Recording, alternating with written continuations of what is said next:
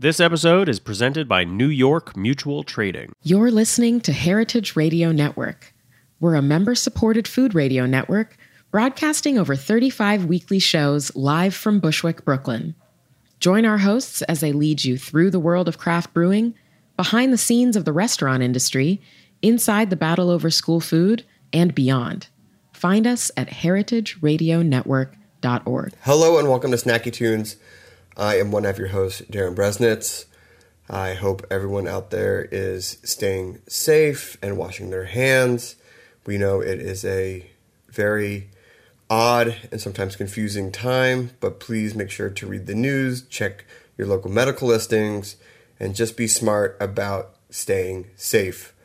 Also, if you can, please support your local restaurants, businesses, anyone like that. They're struggling a lot right now, and some of them will not make it through this pandemic without the support of people like you, even if it's getting a coffee, ordering a taco, maybe just stopping in to say hi, even getting some toast, something small. And if you can tip, you know, a lot of these people are going to need everyone to come together. And if you can, please help support your local business. We have a great episode with Minh Phan from Porridge and Puffs. It's one of our favorite new restaurants, relatively new, that's in the hi fi area of Los Angeles. We talk about serving the neighborhood, building a local community, and also the beauty of the solo diner. And then we dig deep into the archives for one of our favorite performances from Sinkane, a Sudanese American multi instrumentalist, multi genre, incredible musician. It's a great great, great listen for uh, either when you're out running errands at the grocery store or you're hanging out at home.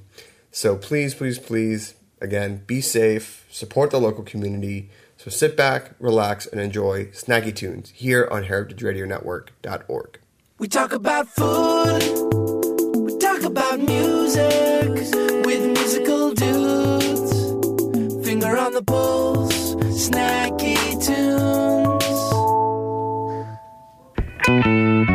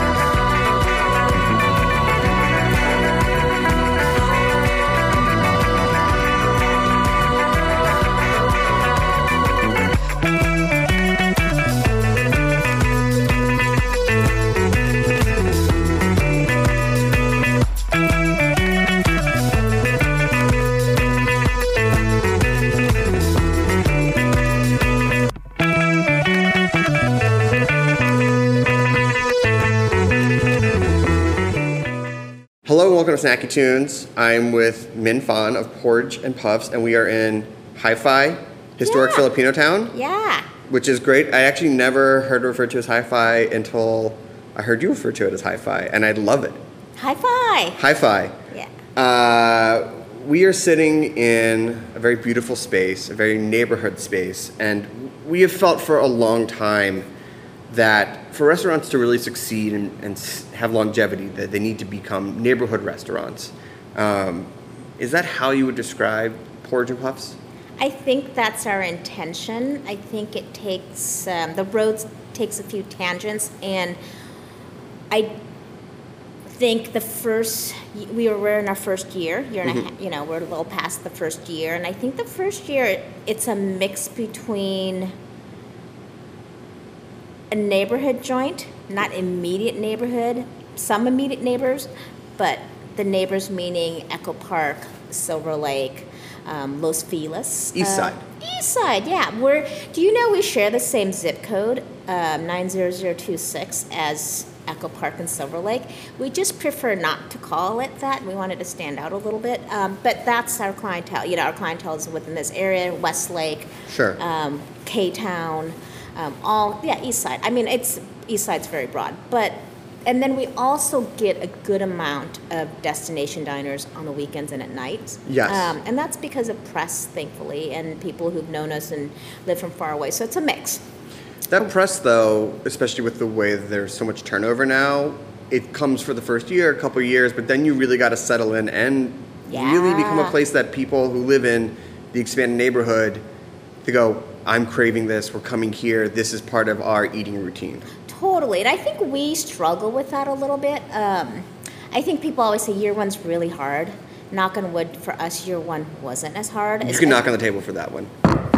There we go. Yeah, and it's literally wood. Yeah. Um, year one was, I planned year one out, and I had very high expectations of myself personally, but very low expectations. Work in the restaurant industry, Sure.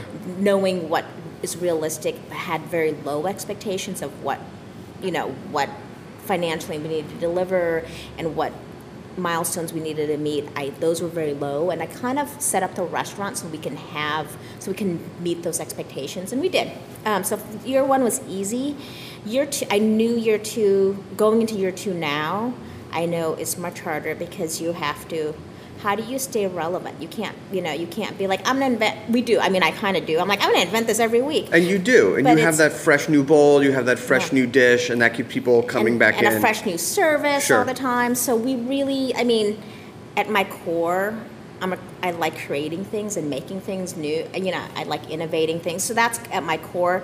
But it's not a great way to run a food business. People love consistency. 100%. They love the same thing. They'll say they want innovation, but you look at what people buy and what it's 99% of the time it's the same three things. So, Yeah. I mean, it kind of bums me out because we'll like test things and put it on the menu, and then people don't really. So it takes a while. But yeah, the being a neighborhood place is really important to me. I mean, I love that. And uh, you being in the restaurant business for so long, you've sort of seen the ups and downs of it. I mean, you had Field Yeah. Trip, Yeah. which closed. Yeah. And what was your mindset then? I guess let's go back a little bit because I want to I want to work our way back now and, and work our way to the restaurant. Like, so you're at Field Trip. You had a restaurant that was doing a little bit, if not more consistent, but like it was a more traditional Yeah, type of restaurant. When you when you think of like a oh, someone has a restaurant, they're a chef. I have an idea of what I'm going into, Yeah. and that closed. So did that, having gone through that and going through the experience of doing something by a certain set of rules, then allow you to free you up to be like, what's next? How do I want to approach the next project? I think I've always been out of the box, even when the reason Field Trip was in the parameters it was, Mm-hmm. it was a partnership with the Hollywood Farmers Market Sure. and, and SEE-LA, and they, I had to run the menu and the concept by them. And when I brought up Porridge and Puffs to the board, they just kind of like it was a different language, Mm. and I was going like you know more foraged goods and stuff that from the from because we were, you know, we had we had to buy everything from the farmers market. So I'm like, I was telling the farmers to bring me things that they were getting that no one was buying. Sure. And, and, you know, and and, I, and that was the concept. It's like this is this porridge thing, and I'm using you know rice from Koda Farms, which is at the market, and I'm going to test out grains from Tehachapi and all these grains that can become porridge, and that was the original concept. And no one, not one of them bought on into it. It was really hard. So they're like, why can't you just do a farm to table place? I'm like, I've been doing farm to table places my whole fucking career. You're like, I can. Yeah. So yes, can the I next did. person. So I did. Yeah. So I did. But then I snuck in a lot of things. And, you know, like I worked at Beechwood. Yeah. And again, you know, it's up in the hills and it's like far, very farm to table. And then I snuck in, you know, I snuck in porch there like, you know, Yeah. 15 years ago. So when Field Trip closed and you, I mean, it seems like didn't get to execute the full vision you want because other people didn't get it. Um, how did that leave you feeling? You know, the funny thing is, I didn't think Porridge and Puffs was. It wasn't supposed to be a long-term project. Got it was it. supposed to be a very.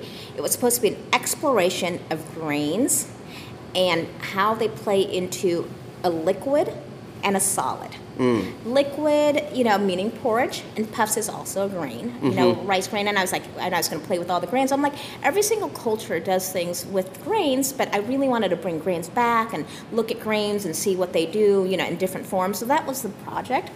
Um, and it was that field trip, and I didn't really. I kind of called it porridge and puffs because you know when you name a file, when you first name a file, you don't give it an abstract cool name. You name it exactly what it is. People should know by now that when you name something, that there is a good chance that name is going to stick. which is really scary, right? Because Yeah. it's like the it's the it's the name I gave a file on my computer because it's supposed to be so straightforward, right?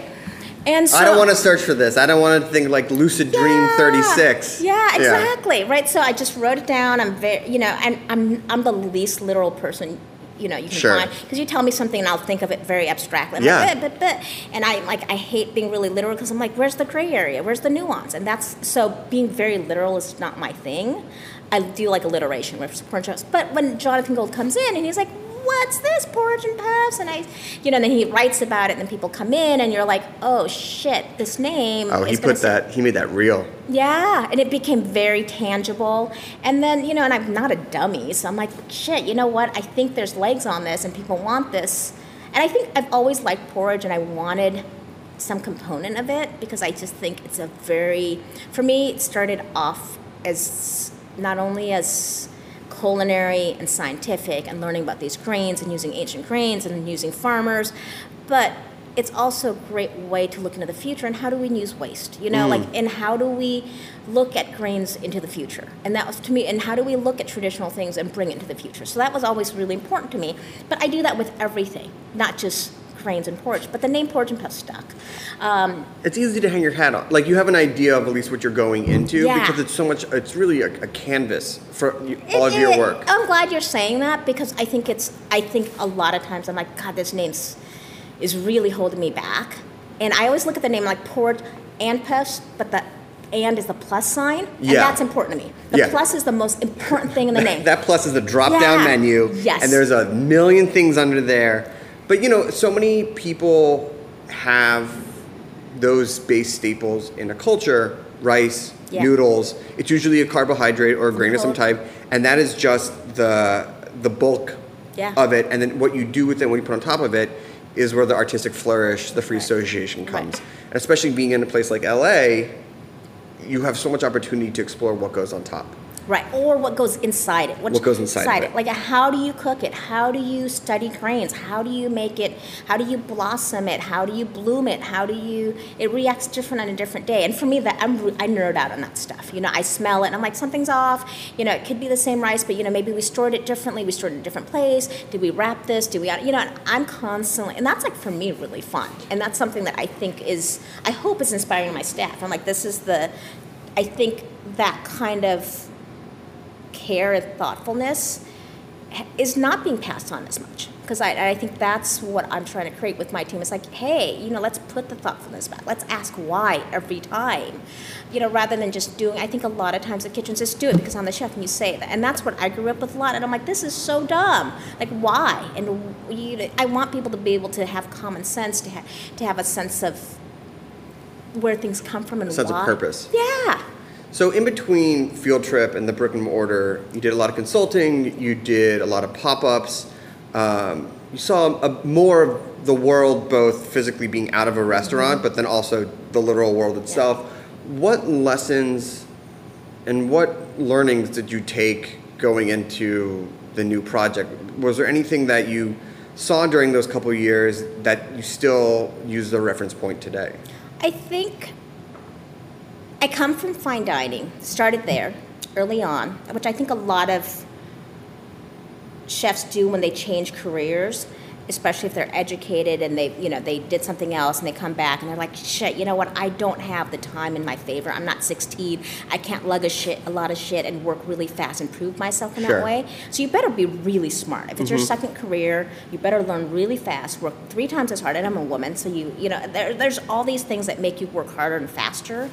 Um, and I think being out of it, I think confidence was always an issue. That's why I went to culinary school because I'm like, confidence was always, I, I really want, um, I really want some competency and I want to know the language. I want to be able to communicate it. So I think that helped build confidence. I don't think it's necessary. I think the confidence is in there. But, But, but how you get that confidence is everyone's own personal journey. totally. Because you see some people who are confident, and I go, I don't know how you got that based on the work you've done, Yeah. but you got it in spades. Yeah.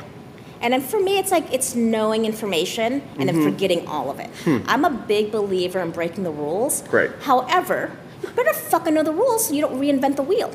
And I think that's like my problem with people a lot. I'm like, "Oh, you think you're out of the box, but you're actually inside the fucking boxes. You don't know where the box is. Uh, that's worse to be like you're in the box, you don't even know you're in the box. Yeah. And so for me, it's really important to know, to be as educated as possible, and then to kind of have it way in the back of my mind as a foundation, and then kind of forget about it and be like, yeah, but okay, I get it now. And I, I like to see things anthropologically, and, you know, it's just like I like to see it from different views.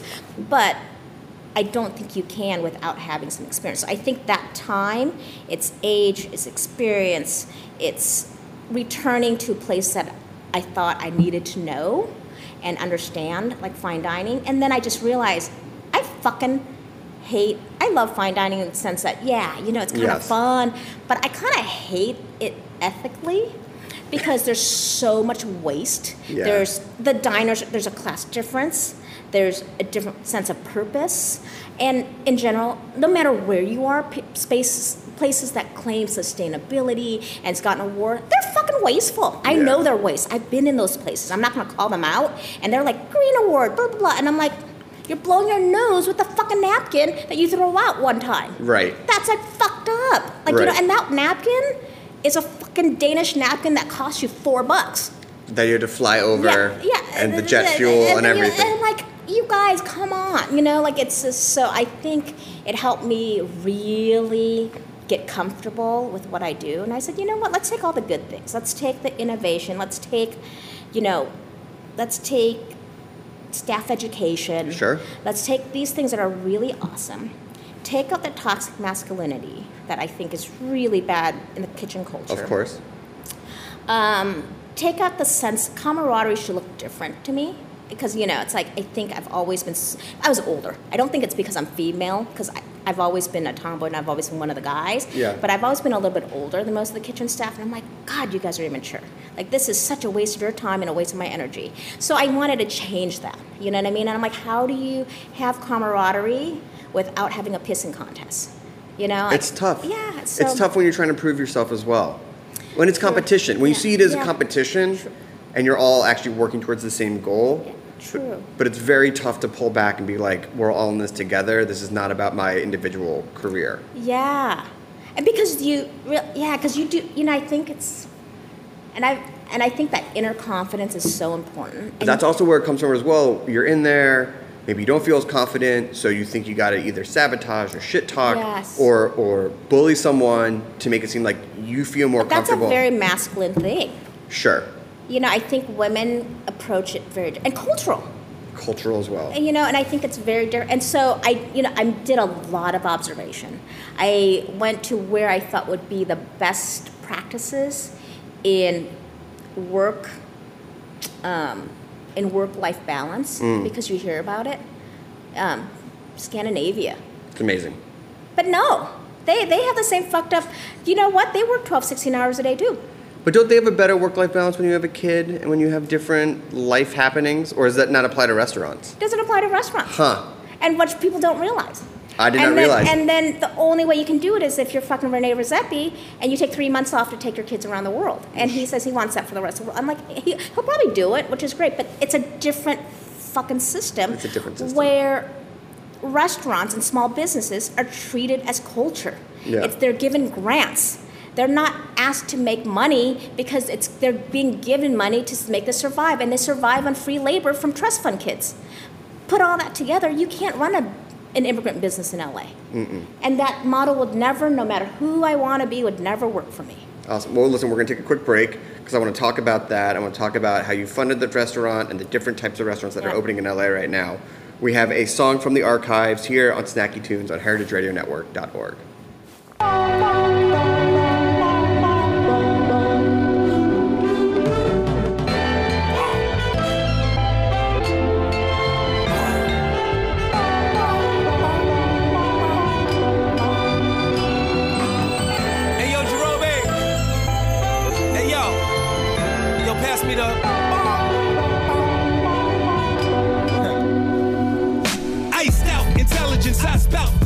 the I spit. The elephant's chock full of eloquence and dripping and such. Immaculate the clutch. Ain't anything that I touch is not worth twice as much. I come beyond street elite with a cause and bring depth to beats with fresh that won't pause. I find flaws in yours, cause it's just soft. And not soft meaning tits, but soft meaning toss out the box, bro. I Rambo with kid and dare the whole world to have love to share, cause I do. Anything I spit the shit, like I'm due. Doing it to death, I'm slick, a rival. Be a rubberneck affair, a hobble. The ladies with a check to spare. I got heart for fam with heart to be a man and heart to be free inside the heartland. Let the light shine throughout your lifetime.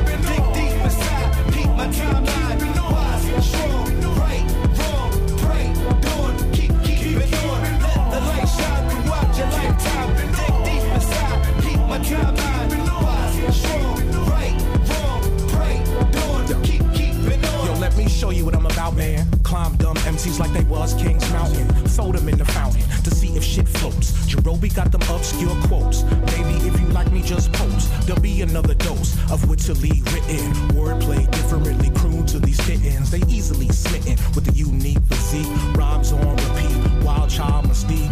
Jar of Obi-Wan jewels as I school fools. Roby one plus women equal drool pools. You got a whack shop. You use poor tools. You play a bad game with the wrong rules. I'm printer friendly with this empty.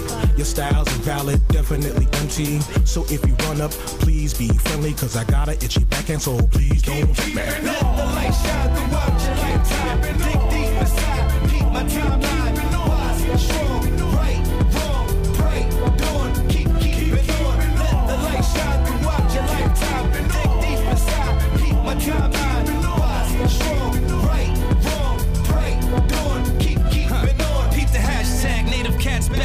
Scratch. We snatch attention swiftly. We the match. And we're striking, of course. Dres and Roby ill as par for the course. Sounds remain native. creative. Don't sleep. Just peep the Crayola, a colorful blend The party people love the odor. Old, different us. Love smells like us. Native soliloquy, heaven with melody. Plus, we parallel and paramount proportion. Please, I come to please with a proper portion. Man, the portions are proper, servings are hearty. Mr. Jenga with the lingua, wrecking your body. We just be blessed, ridiculous. Me, I'm Dr. ES, I spit beloved. Ha! I'm Jerobi Continental, spilling words on your thoughts, leaving stains on your mental. Let the light shine throughout your lifetime. Dig deep inside, keep my timeline.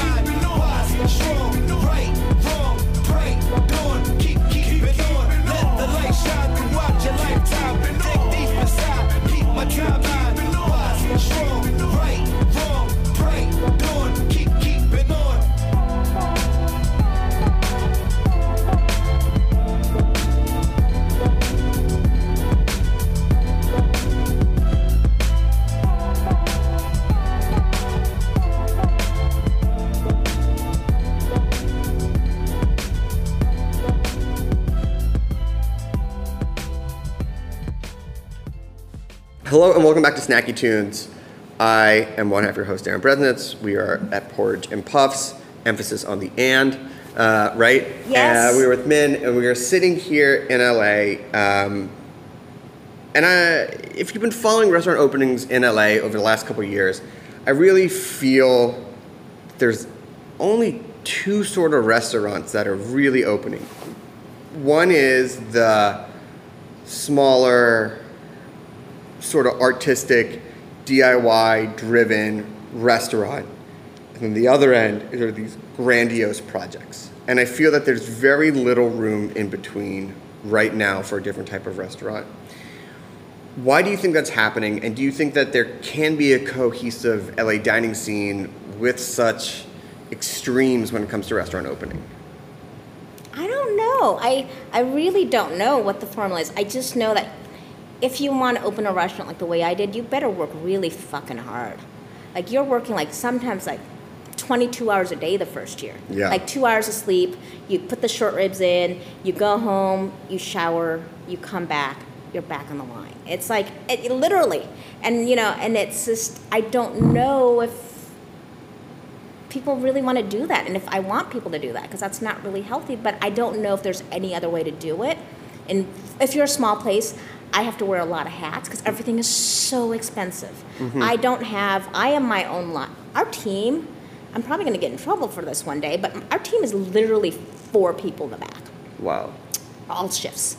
And you know, we're trying to figure because and that's one thing that I did learn from fine dining and you know, being Copenhagen is they have one team that works 12 hours, that works from the beginning, preps, do their own stuff, and works all the way through. And I think it makes for really great talent mm-hmm. and it really consistent.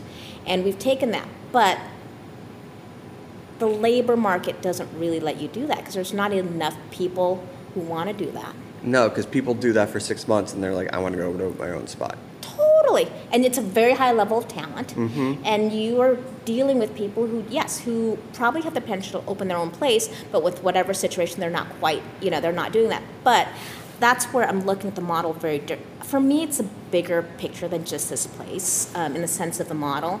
I really want, I think in the next year, I really want to look at the model and it's not. It's by far not. It's not perfect. It's very hard. It's you know, it's a it's a lot of centered. I have to work a lot.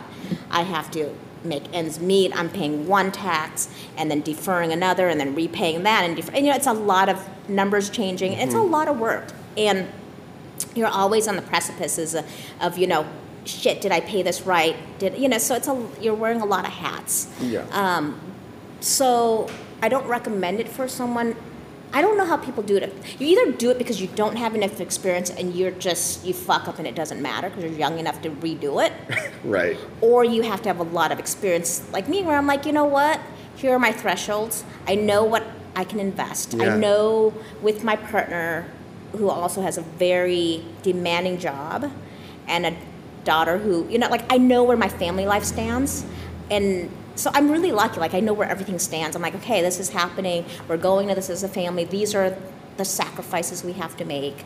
Um, and for me, the payoff hopefully is figuring out this model to do it for others, and to you know to have a collective to kind of look at things differently than the way it's been done. Because our food system's broken, and I deal with a broken food system, restaurant system all day, every day, and it breaks my heart.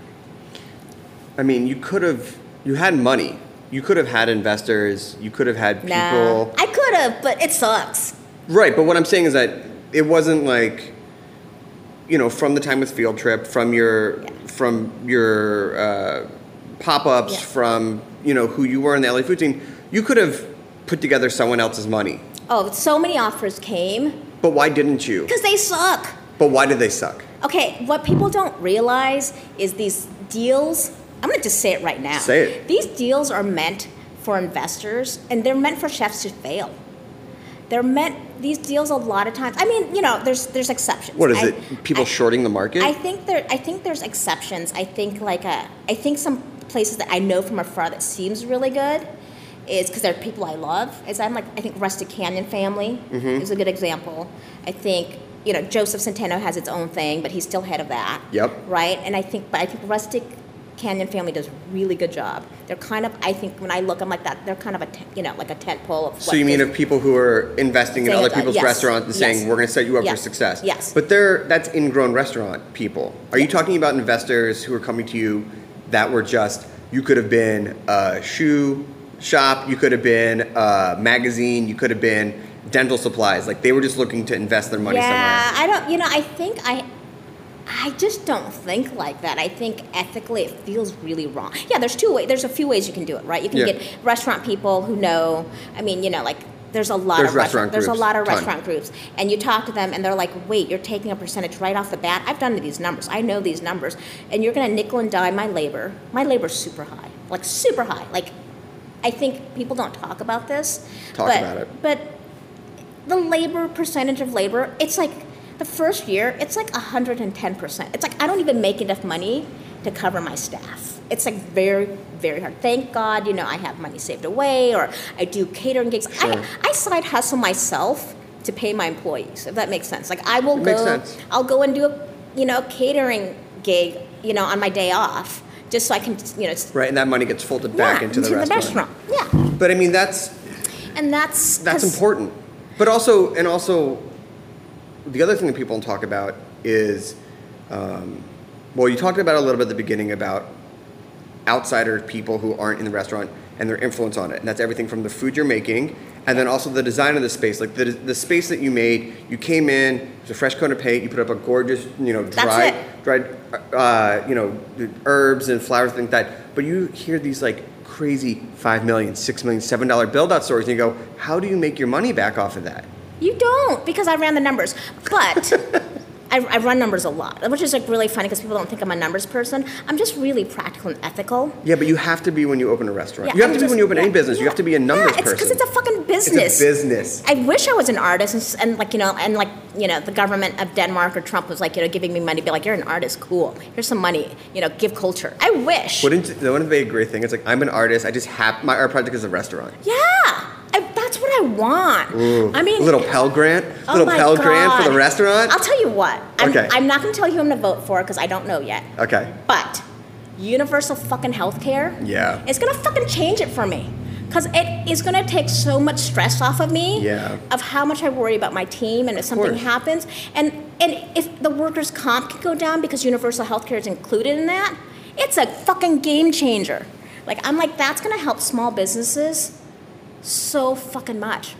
Yeah. I, I mean, I can talk about politics all day, but people don't fucking care about small businesses, and they're kind of the livelihood to make this culture really bright and abundant because They small- definitely do talk about middle class small business as the lifeblood, Yeah. unique selling point of America, like what makes America great. And, you know, that's essentially the, the American capitalistic dream where it's you can start a restaurant like this, you can change the system, and then you can become rich. But what about the cultural contribution? LA would not be the city it is if not for the cultural contribution, food scene Sure. of all the people that have restaurants and where they and immigrants. I mean, you drive down Beverly. Yeah. You drive down Beverly, and it's like you're you're going through the world of Yeah. just the different small, Exactly. nondescript. even just Latin American. Just fine, just fine. Forget the Yeah. world. Latam. Yeah. You just go down, and it's like Guatemalan, Salvadorian, Chilean. You just you just go, and you're like. These people aren't out there hustling for press. They're not in the cycle. They're just out there just making food Yeah. and making a business and supporting their family and their community.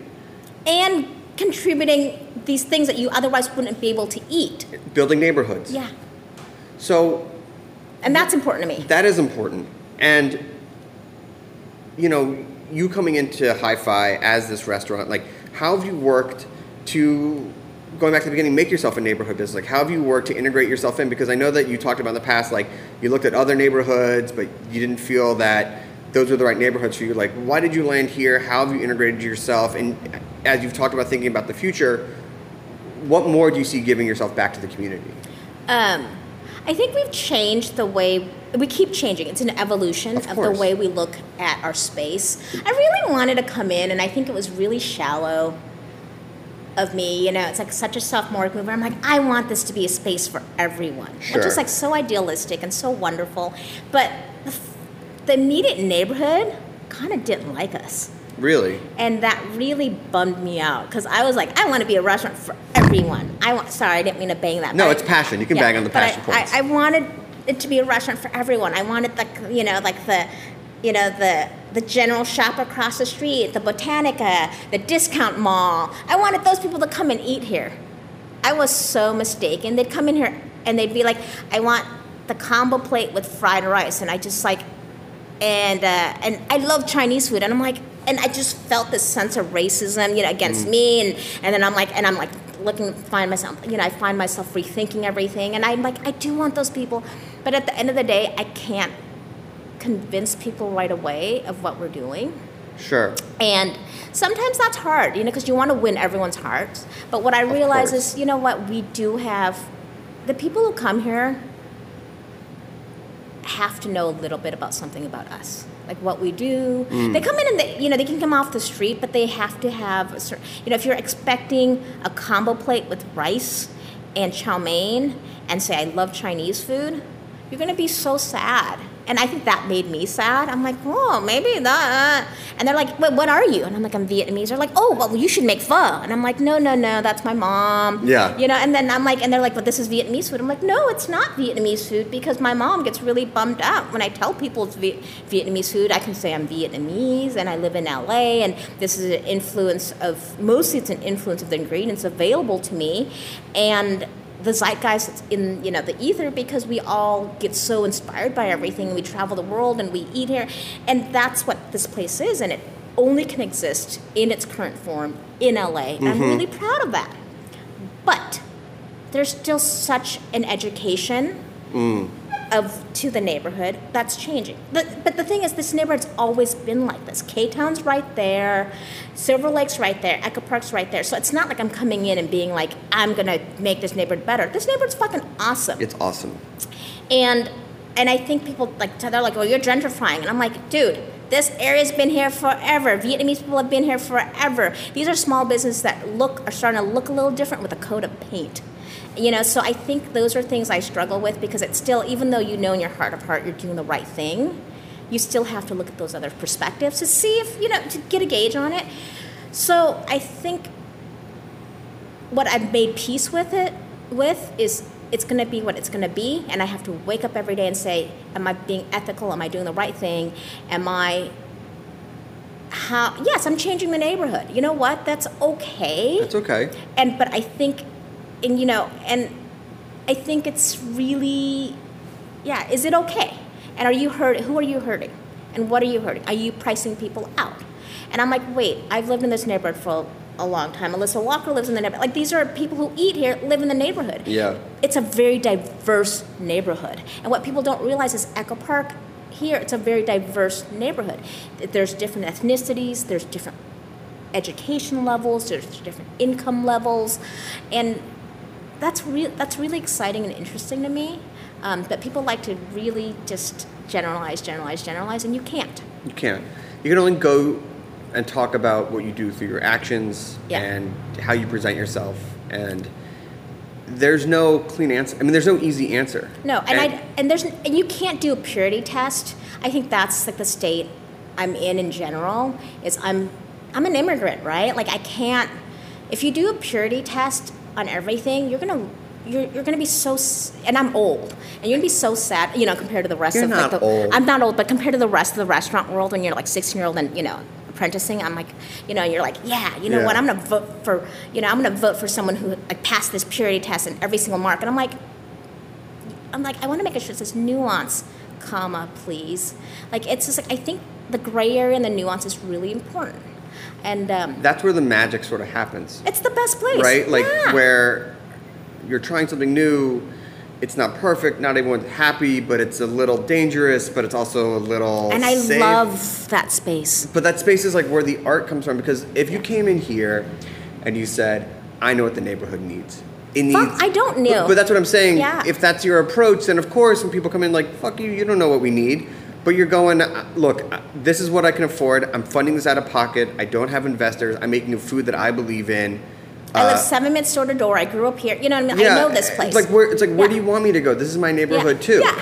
And I, I, I don't know, it's tough. But you, you know, look when you when you open the doors to the public, you open the doors to the public, and you can't pick who gets to walk through with their impressions and their attitudes and things like that. No, and you have to just be open all the time. All and that's time. something that we train our staff.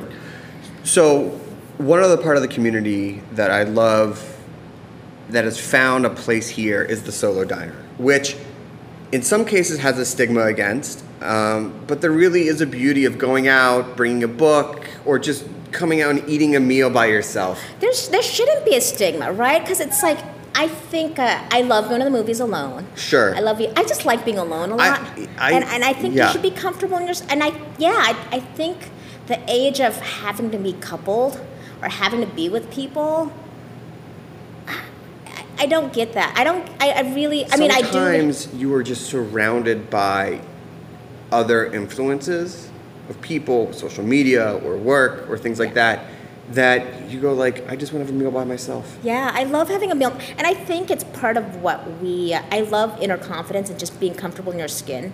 It's something I work a lot with my team. So we have to, but being able to be comfortable in your skin takes outer forces Mm. to remind you to be comfortable in your skin by yourself. It's that confidence. And that's really important with our team. We, we train them meticulously to make people feel really comfortable about themselves because that's what I love.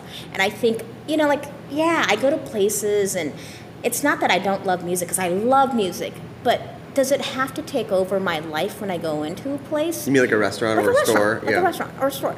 And sometimes it's so offensively loud. Or also not programmed Yeah. well to the point where it's like this is obviously just an afterthought and it's Yeah. actually disrupting the experience. It just it can it can be quiet. Or have some light jazz. Yeah. Throw some Miles Davis on. That's what we do. You obviously know us very well. Yeah, we're either, we, we, we pretty much oscillate between some sort of a night, because I'm stuck, some sort of like early 90s, post new wave, Love it. indie pop, you know, anything from Belle and, like Belle and Sebastian Mm-hmm. and the Shins to Miles Davis. And that's kind of like, that's how we oscillate. And then Edith Piaf at night because I love Edith. And that's about, you know, so that's kind of what we play. But I I'll take breeze from that oscillation. you know. Yeah, yeah, and I and I like it. It's just uh, I think it gives you room to think and contemplate. Our food, I think, I make the food for you to be contemplative. You don't have to be. You can be nourished in any way, shape, or form. Nourishment's important to me, but you can either be nourished cerebrally. You can be nourished just, you know, your stomach's full, you're having a great day and you feel good, um, you know, your gut's good. Or you can be nourished because you've been really well taken care of. And that's important to me. And I think I think you should be able to have that, that experience alone Yeah. at a table. And I don't and I think that's part of daily life. Um, yeah, I love the solo diner. I yeah, kudos to people come in, and I love the solo diner who comes and treats themselves sometimes, Mm. and they order three courses, and, and then I send them another course because I'm like, I love you. I love you. I see you. yeah, I- I, see I you. recognize what you're doing. Yeah, you're like awesome. Awesome. Well, listen, thank you so much. Yeah. If people want to come visit you or check you out online or find anything, where can they go? Porridgeandpuffs.com and Instagram porridge Is it spelled out and A A and D. Okay. And then on um, on Instagram, it's Porridge and Puffs as well. It's Porridge and Puffs spelled out A and D everywhere. Everywhere. Um, Instagram's the best. That's the place that we, w- you know, you're laugh because we don't update that much either. Um, I think we don't update a lot as, as much as we do, but you'll you'll, you'll get the gist. Yeah, Just come, come in. in. Come Every in. day's different here. Every day is different. Well, thank you so much. We have another song from the archives and then a live performance here on Snacky Tunes on heritageradionetwork.org.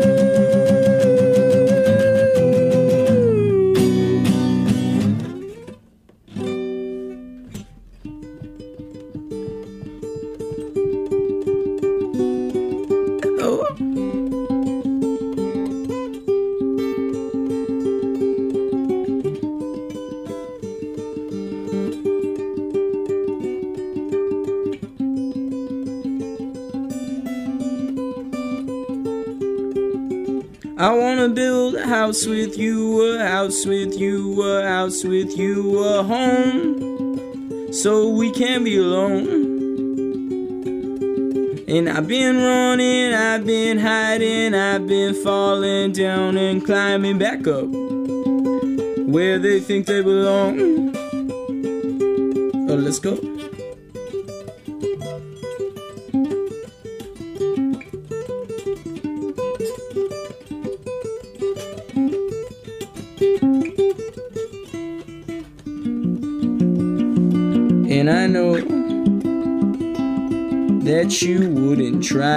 Tell me what you don't.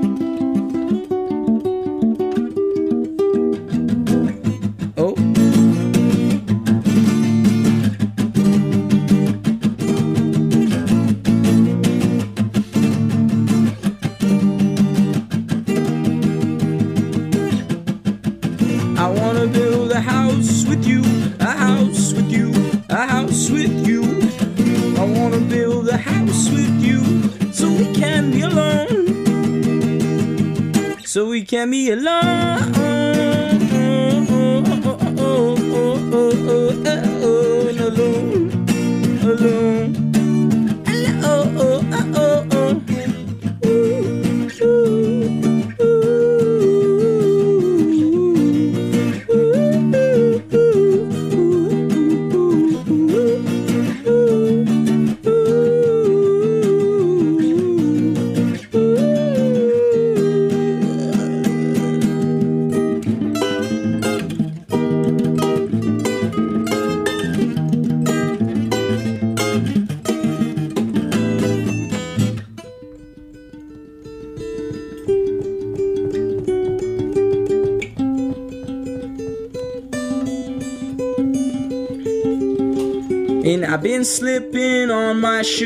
Tongue is swollen, my lips are bruised, and I can't get up the hill. And I've been jumping through some leaves and chopping down some cherry trees, so I, oh, so I can tell, so I can tell the truth.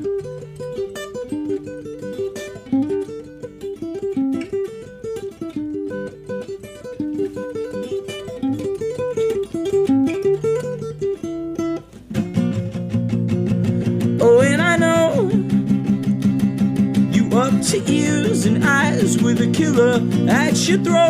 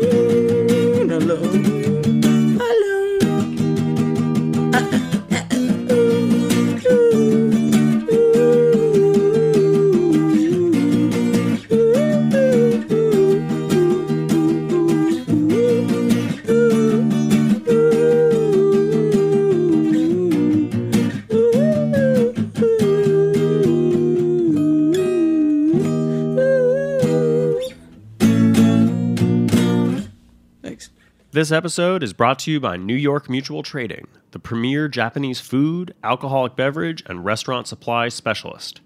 Mutual Trading is the Japanese food authority, true to the heart in upholding genuine Japanese food traditions, and progressive in exploring new ways to provide innovative restaurant supplies and services. They import, export, distribute, and manufacture the top brands for retailer and food service customers nationwide. Learn more at nymtc.com. All right. All right, here we go. I mean, every time I think that we've had a band that is squeezed in here, someone Someone comes in and someone comes steps in. and they fit in. Uh, we are. I mean, let's just go through the gear in the room. We got an amp.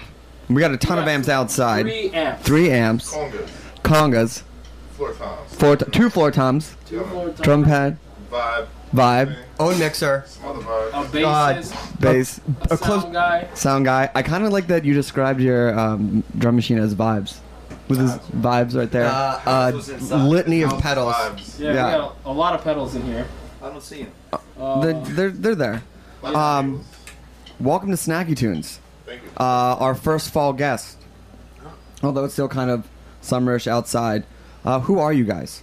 Uh, the name of the band is Sinkane. Um, Brooklyn band. I'm here with Mikey, Freedom Hart, Ish, the Man of Steel, Aaron, and uh, J Tram. So why don't you give uh, our listeners a little background on where you guys come from, how you came together? Uh, I started I started the band a while ago. Oh, introduce yourself too. Oh, excuse me. Yeah. Uh, I'm Ahmed Ahmed Gallab, and I I write the music for the group. And I I started the band almost seven years ago. I was living in Ohio. I'm originally from Sudan, and um, uh, I put out two records and kind of uh, got picked up by by a bunch of different bands to tour. So I kind of put the the group in the back burner. But then I moved to New York, and I decided I wanted to move on forward with this project. So I revamped it. I met J Tram when we were playing in Yeasayer together, and th- through, you know, living in New York, I met Mikey Freedom Hart here, and he brought along the rest of the crew, Ish and Aaron Steele. So uh, when you pick up a, a group after you know you have two records and you go on tour with a bunch of them and come back, you know what did you learn and bring into this time around that was different from the first time out? Oh man, well, I I had I had like the blessing of touring the world and and really kind of see a bunch of people do the right thing and a bunch of people do the wrong thing. So I mean, it it really puts a lot into perspective. I I know what I'm getting myself into now. When before I was like 23 year old kid, didn't know anything. I was just kind of making music all willy nilly, and now now it, it, it's giving me a lot of focus. You know. No, no names, but examples of one person doing the right thing and one person doing the wrong thing. You can choose which is first. Yeah, choose whatever you want. Yeah. Uh, but no names. We don't call people out. Mr. X and Well, yeah. I mean- I, I mean, I've I've worked with a lot of really like super super organized people who just uh, are very honest and straight up. I mean, that's one big thing I've I've learned is to be straight up and honest. And if you're not straight up and honest, then it, it creates a lot of anxiety and tension. And that's just, I mean, I guess that's all I can really say. I mean, the Fine. right the right the right thing is to be honest. The wrong thing is to drink too much. He's talking to me. Get it together, Mikey Freedom Hart. God bless him. Uh, but so now that you're back in Britain, so how how long has this incarnation been together? Not even a year. I mean, Mikey and I and J Tram, we started playing together in what, like de- December or It was after January? the, the only snow that happened last year, so it was either in January? October- No, it was Oh, the it's last weekend in October. yeah. Yeah, The so that was 28th. Yeah, we we start. It started a little like slow. I was touring with uh, Eleanor Friedberger at the time, and uh, so I didn't really, I didn't really have as much time as I do now. And then we had another. Ba- we had a, a, a few bass players that we played with, but Ish came through in uh, in May, and we've been playing with him. And then just for this, because we want to do something special, we brought Aaron along. But Yeah, why don't we why don't we get it to you guys need like what ten seconds of noise and then start it? Or do you guys feel I think we're. Let's see. we're good. Jack, how do we sound out there? Can I get a thumbs? Okay. All right, so let's get uh just uh for the room, and then we can start. All right.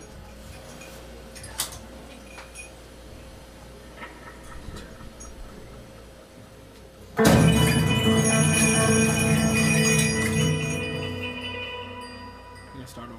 I fucked up. Two, That was that test. three,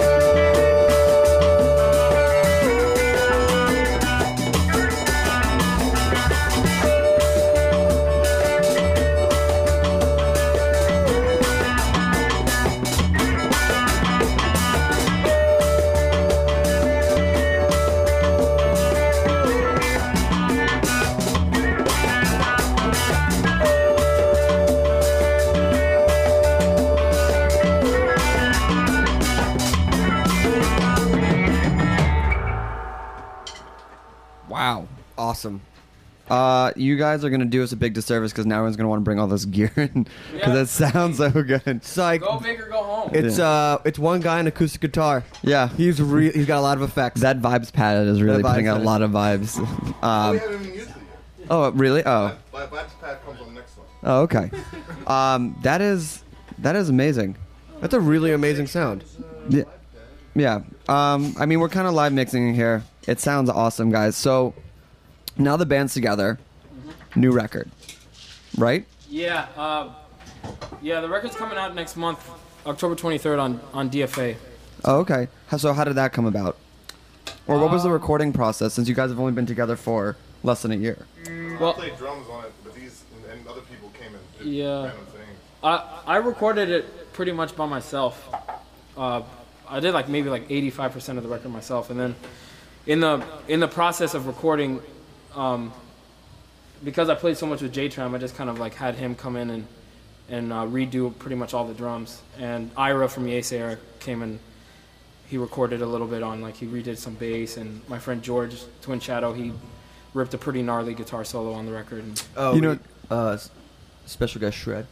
so, yeah, Uh, you know, it's That's interesting. exactly it's interesting you say that because I was listening to the opening track we played, and I was like, "There's such a Yeasayer vibe Mm-hmm. Yeah. to this," um, but like in, in your own way. But the opening is just like very strong, yay Yep. sayer esque type of thing in all the in all the best ways possible. I just tried. I I just kind of figured that's what was gonna happen. So I just I was like Which track is it? that? Jeeper Creeper. Decided Ira Ira plays on that song. Yeah, actually. which is the best way that you can have a Yeasayer sounding song is by having the dude from Yeasayer play. That kind of squashes all type of. Uh, Yeah. All you know. I just kind of you know call a spade a spade. I guess. No, it's good. And so then, how did the DFA thing uh, come around? Shout Um, out to John.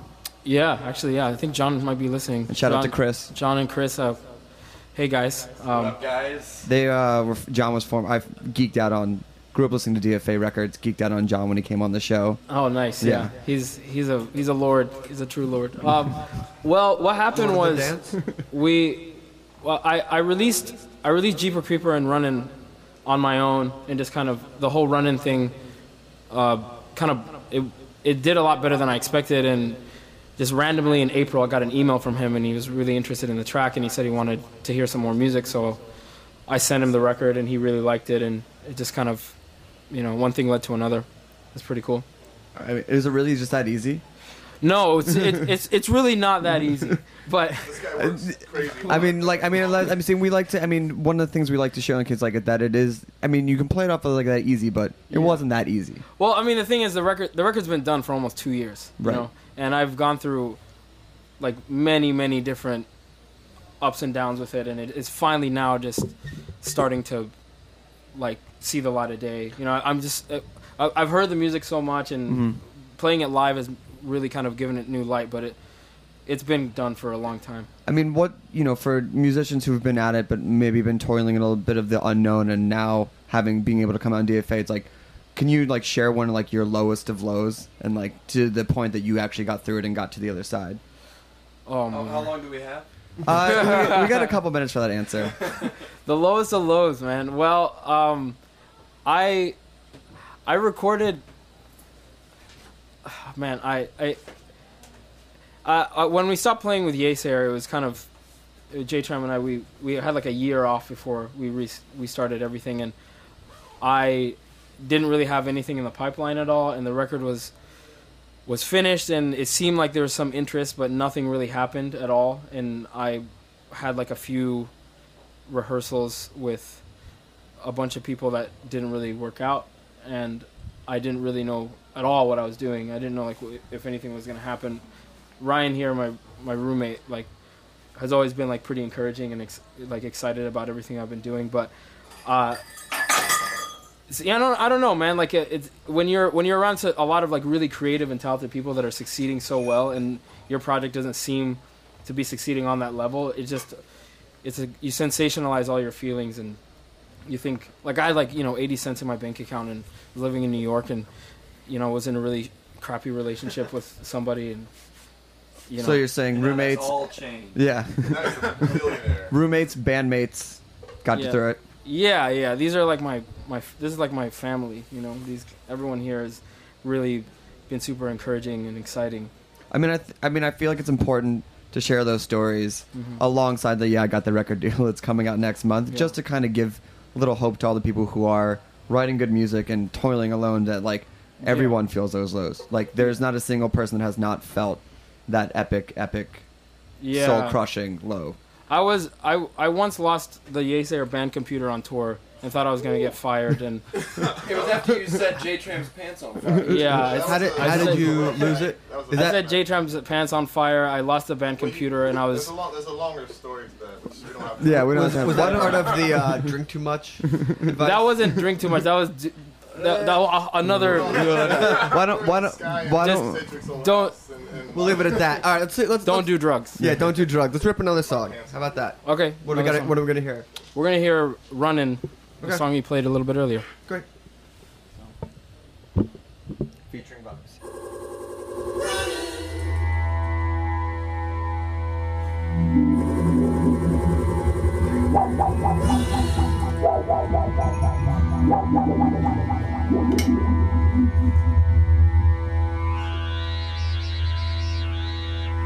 I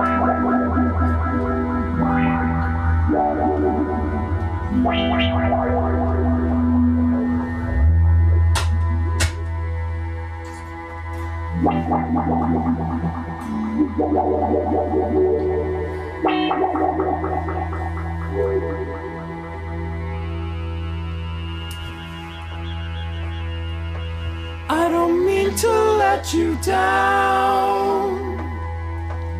I gotta keep on running until my body's all but broken down. Gotta keep on running, running. Ah.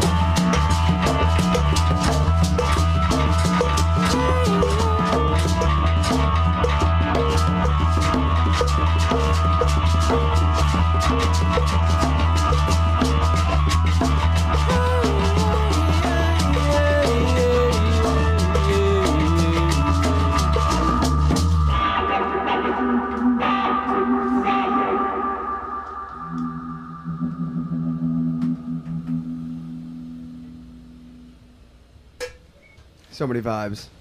Can we get one of those uh, applause sounds, please, from the room? Just That one? I couldn't. There it I is. couldn't hear the vibes. That was part of the problem. yeah, the, vibe, the vibes can be felt all around. Uh, that was amazing. Some New Year's vibes. Um, so you have some upcoming shows, right? You just got done with the residency at Zebulon. Yeah. yeah. How is uh? I love that place, and actually your vibes fit v- quite well in Zebulon. It was it was a vibe. It was definitely that was. I mean, that's definitely what it was. They sell We the best. each time we say that word. Oh, yeah. is There's Shout- one more shout out Z. to Caveman. I, I enjoy their potato chips they serve at Zebulon's. They have certainly good bagged potato chips. Really? Yeah, the Yeah. potato chips are great. They Right? those at Yeah. least every week. The mozzarella sand, the mozzarella. Yeah, and, like, they actually have yeah. surprisingly secretly good bar food. Well, yeah, they do. really? Yeah, It's a bunch of French guys, right, that own it. Yeah, yeah, Definitely some they're French the dish. French Bohemian. French. Yeah, they're It's When definitely. you say French Bohemian, I just think like carafe of wine in hand at all times. Yeah. No, I think It's Zebulon's sort of the definitely a place of older Brooklyn. yep. Yeah. like it's yeah. a it's a movie thing, jazz, I DJ, cafe. yeah, older Brooklyn. Yeah. Older Brooklyn, Movie- like five ten years ago. Yeah. We live. Bef- not older, older like shootout druggy Brooklyn. no. Yeah. We, I mean, we live right down the street from there, and it's Don't always blow- a scene. Don't blow up our spot. I mean, our So- spot, our spot's getting blown up by a wrecking ball in three months anyway. Yeah. So That's, that's the new Brooklyn. yeah, that's the new that's Brooklyn. The, that's Make that way. new. That's that new new. I was new hearing new. about. So uh, where are you? Uh, where you coming? You're playing a couple shows in September, right? Yeah, we're playing with we're playing Music Hall of Williamsburg on, on Sunday the 23rd with Lee Scratch Perry, which we're all really It's no big, no big deal. no, no big deal. Yeah. We're playing at Death by Audio on the 27th with Sun Ra, and we're playing the DeKalb Market. Uh, they're having a big blowout party at the end of the month on the 30th. So who's playing the DeKalb Market Party? Man, you know, I, I don't know. Okay, That's a good uh, place. Yeah. That place is. It's like this It's also- Ship- shipping containers. It's all. Yeah. Have you been out there? Yeah, we go. I mean, Mike. Mikey lives right next to it, so we always grab coffee. And there's, there's this really awesome place that makes these like Chicken biscuits. chicken biscuit sandwiches that are just so. Can you please el- please elaborate? Yeah. Please elaborate. Like, is it the biscuit and the chicken in there, or like what makes it so? Chicken's biscuit. The buttermilk Yeah. biscuit with Chicken gravy biscuit and fried chicken in the middle. It's a coleslaw. Wow. You guys cook a lot. You guys. You guys got your places to eat on the road. Oh yeah, yeah. Um, I yelled it. there's a lot. Uh, Bill's in Yeah, uh, boy. in Brighton, in Yeah. Brighton, England, That's is the only spot. one of the. Bills. Yo, Yo, shout out to Bill's. Sheets. Big up, big up Uh, the Bills. Yeah, what's Bill's? Bills, Bill's like- is like a, it's like a really awesome like f- uh, market, like a farm market place. It's like or, everything is organic and everything is and he's really. always changing, big lofty Yeah. spot, you know. Uh, they, Hmm. they you can go in there. You you you go in there. It kind of looks like um, just like a a mark uh, like a a farmer's market, um, but they with yeah, with a lot of tables. Everything is just really fresh and delicious. I And when you go on tour, it's that's the that's the one thing that kind of blows your mind because you're eating like mustard packets and Coors Light all, all day. Yeah, oh, it's a shot of, of mustard right. in the Coors Light, right? Yeah, yeah. Like a lime. With a ketchup chaser. Awesome. Really Uh, so let's get all the nuts and bolts. Where can people find you? Where can people get your music? Website, Friendster, Uh, lipsticks and cigarettes profile. You always make that Friendster. joke, and it always works. It's a new. Hey, it's a new. It's a new band every week, and they haven't heard the other shows. um, Check out our Sin- podcasts. Yeah. sinkane.com. S-I-N- Spell yeah. S I N K A N E. Uh, you know, Sinkane Twitter, Sinkane Raw on Facebook. Um, what else? Well, and then uh, DFA, DFA. Records. Yeah, When is it? When's the release date? October 23rd. Can you pre-order? Man, this should be coming up pretty soon. Chris, that's a good question. Yeah. I know he's listening. Well, how He's about we say? about How about we say that if uh, they email Chris, I'll put him on the pre-pre-order list. Yeah, yeah, yeah, yeah. And You'll, then, you'll uh, really enjoy that too. Release party, dance party. October 23rd, uh, we're playing a show at the Brooklyn Bowl. Oh, perfect. So, Fried chicken? um, So much fried uh, chicken. Hey, here, here's here's my question to you. What is your process of eating when you play Brooklyn Bowl? Are you a before show eater, or do you do Well- you gotta wait till after? Yeah, yeah. Well, I, I really like the fried chicken, and I gotta do that afterwards, or else. Completely divided on this. I'm kind of like a wingman during the set type of thing, just you know, in between. Yeah, I like I, if I greasy fingers. I get, I get a dozen. I get you know six on table one, six, on table out of my two. hand if I try to eat the chicken. But yeah, that's it's so tempting because you're there for so long and you know you want to dig in, but that's Yeah, I mean, it is. That's the reward. It is a very good place to eat. Three more songs till chicken wings. Yeah. Two more songs till chicken wings. Yeah, wings. that's it's pretty much where I'm. One at. more song till boozy milkshake, right? I can Uh, only. I c- yeah. Well, I can't, I can't do that one. That's the ender. If That's I, it? If I have that, then it's it's That's it's the that's on the way out. Margarita in one hand, boozy uh, milkshake. Anyway, all right, one more song. Yeah. then we're out. Yeah, then we're Then, out. then we're off to Jersey. Off to Jersey to Sounds good to the me. aunt's house for Rosh Hashanah. Thank you guys for all coming in here. This was totally worth all the effort. Thanks for wha- having us. Yeah, what's the last song called? It's called Young Trouble. This is a new joint. Oh, and uh, hold on, sorry. One big shout out tomorrow night up at Dinosaur Barbecue. Marcus Samuelsson and a whole bunch of Harlem chefs are doing an incredible, incredible, incredible food event. Check it out. It's gonna be awesome. All right. Yeah. All right. I jacked it up a little bit so we can hear. Okay.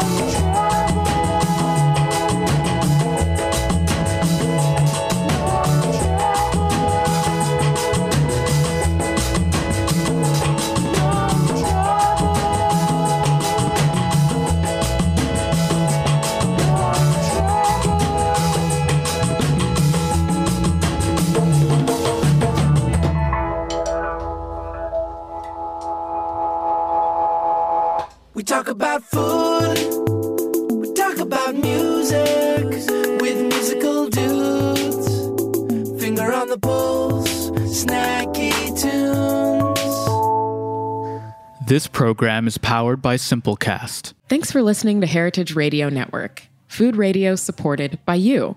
For our freshest content and to hear about exclusive events, subscribe to our newsletter. Enter your email at the bottom of our website, heritageradionetwork.org. Connect with us on Facebook, Instagram, and Twitter at heritage underscore radio. Heritage Radio Network is a nonprofit organization driving conversations to make the world a better, fairer, more delicious place. And we couldn't do it without support from listeners like you. Want to be a part of the food world's most innovative community? Rate the shows you like, tell your friends, and please join our community by becoming a member. Just click on the beating heart at the top right of our homepage. Thanks for listening.